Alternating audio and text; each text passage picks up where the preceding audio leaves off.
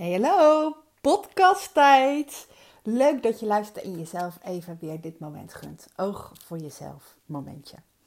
En um, in deze podcast, dat is wel grappig, want normaal neem ik een podcast op en dan bedenk ik daarna de titel. Omdat ik denk dat dat dan het meest geschikt is. En nu heb ik al de titel en ga ik nu de podcast opnemen.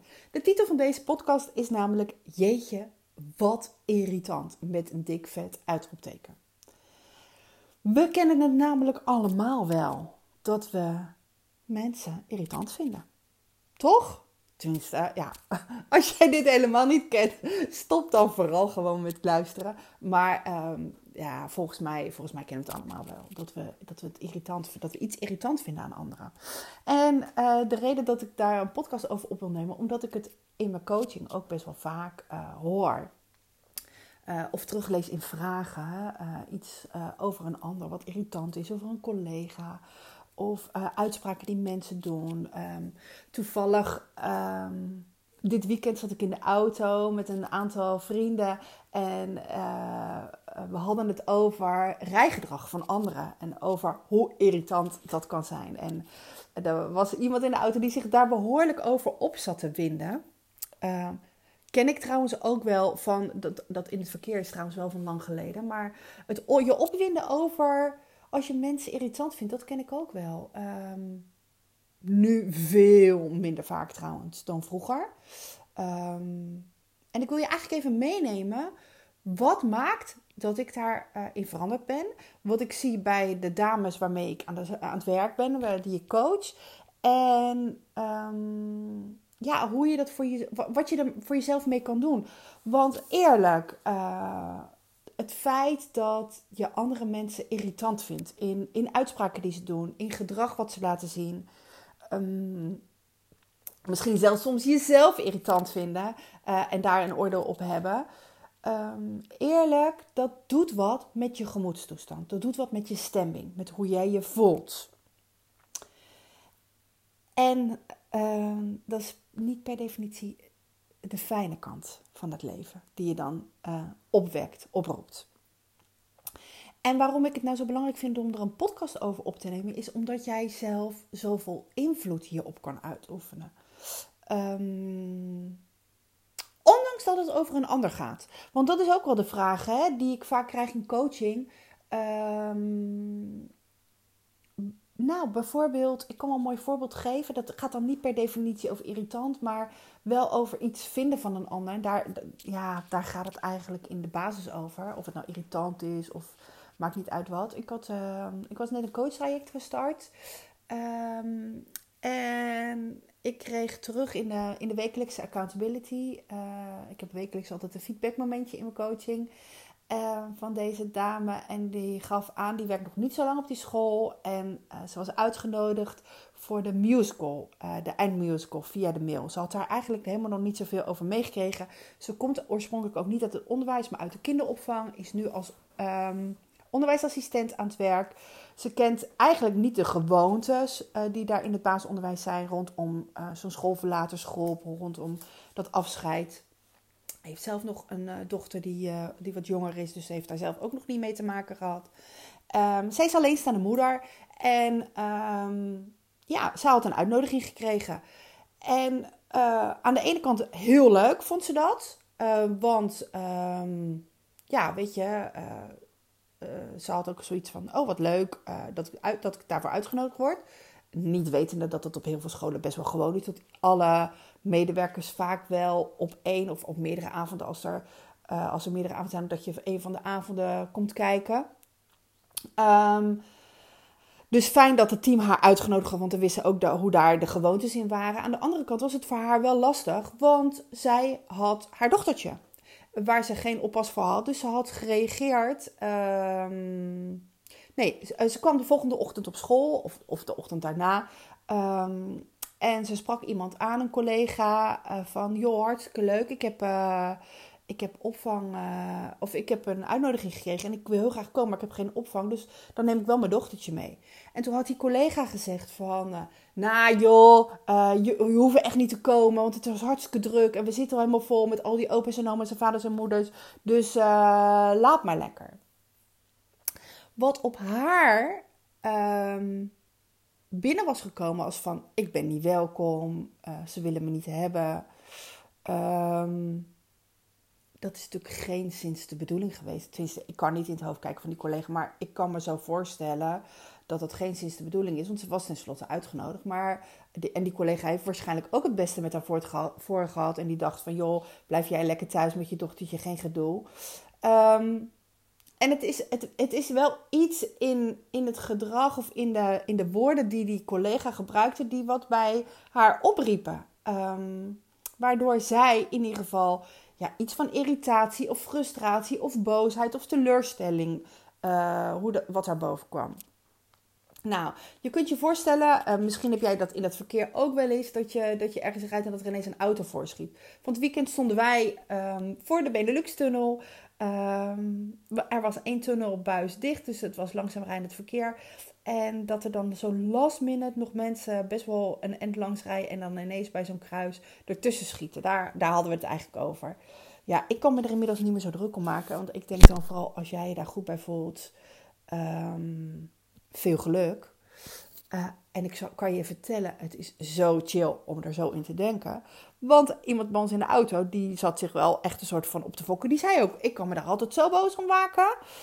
Um, en ik snap dat ook, hè. Ik begrijp ook dat het irritant is en dat het... Um, en, en ik hoorde, ik hoorde eigenlijk de irritatie, de frustratie uh, toenemen. In zijn stem. En dan, dan, gebeurt, dan gebeurt er ook iets aan spanning in je lijf. Um, en we hebben het vaker dan we doorhebben. Dit soort momentjes.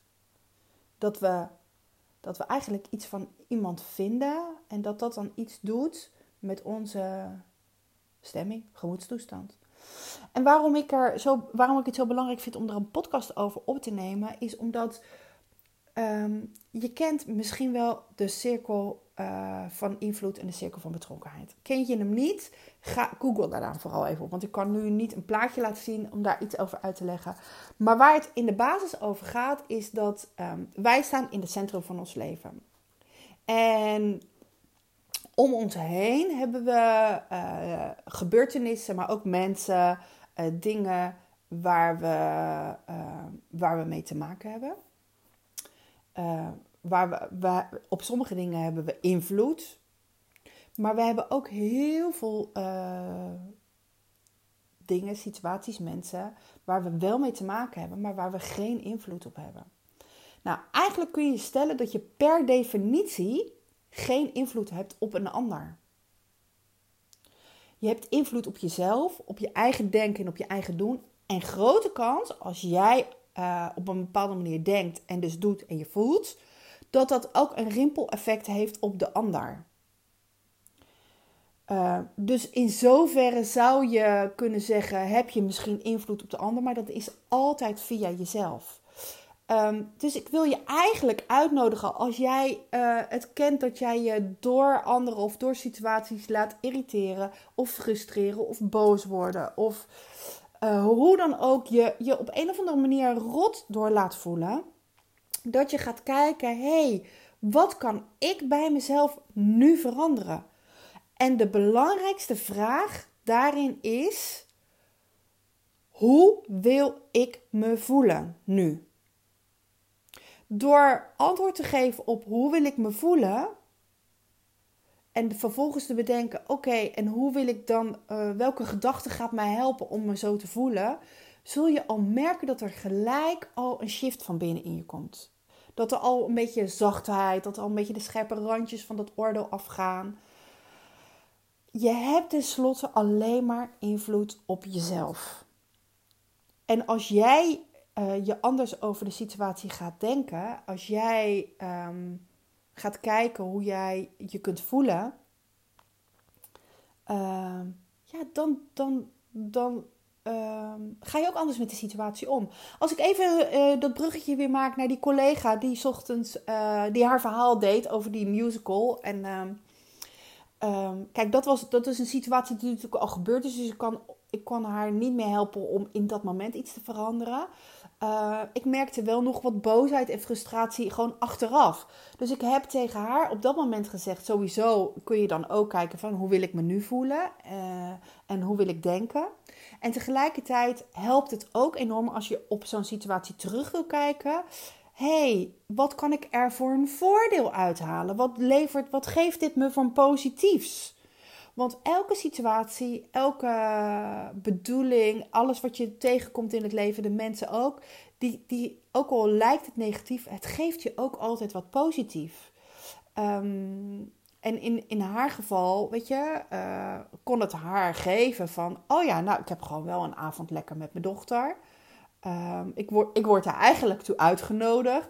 En zo had ze zelf nog wel een paar andere dingen, waardoor ze uh, eigenlijk ging leren dat je uit een, een situatie die je gewoon niet zo fijn voelt, wel uh, iets positiefs kan halen. Er is namelijk altijd een positieve bedoeling uit te halen. En, en dat is niet om voorbij te stappen aan het gevoel, want daar heb ik het niet over. Als jij je rot voelt of je je boos voelt, dan is dat prima om dat even te voelen. En je mag de keuze maken om daar niet in te blijven hangen. Want dan gaat het je, je, je leven beïnvloeden. Uh, voor, voor langere termijn. En langere termijn kan al een kwartier zijn of een half uur. is helemaal niet nodig. Een bepaalde emotie, die voelen we maar zo'n 60 tot 90 seconden. Alles wat we het langer voelen, komt omdat we het met onze gedachten in stand houden. Onthoud dit goed. Dus als jij je langer rot voelt, is oké hè? Mag. Als dat voor jou helpend is. Maar 9 van de 10 keer is het niet heel helpend. En is het dus ook fijn om te kijken, hey, hoe wil ik me voelen? En wat wil ik daarbij denken? En hoe wil ik naar de ander kijken? En hoe wil ik naar die situatie kijken? En wat heeft het me opgeleverd?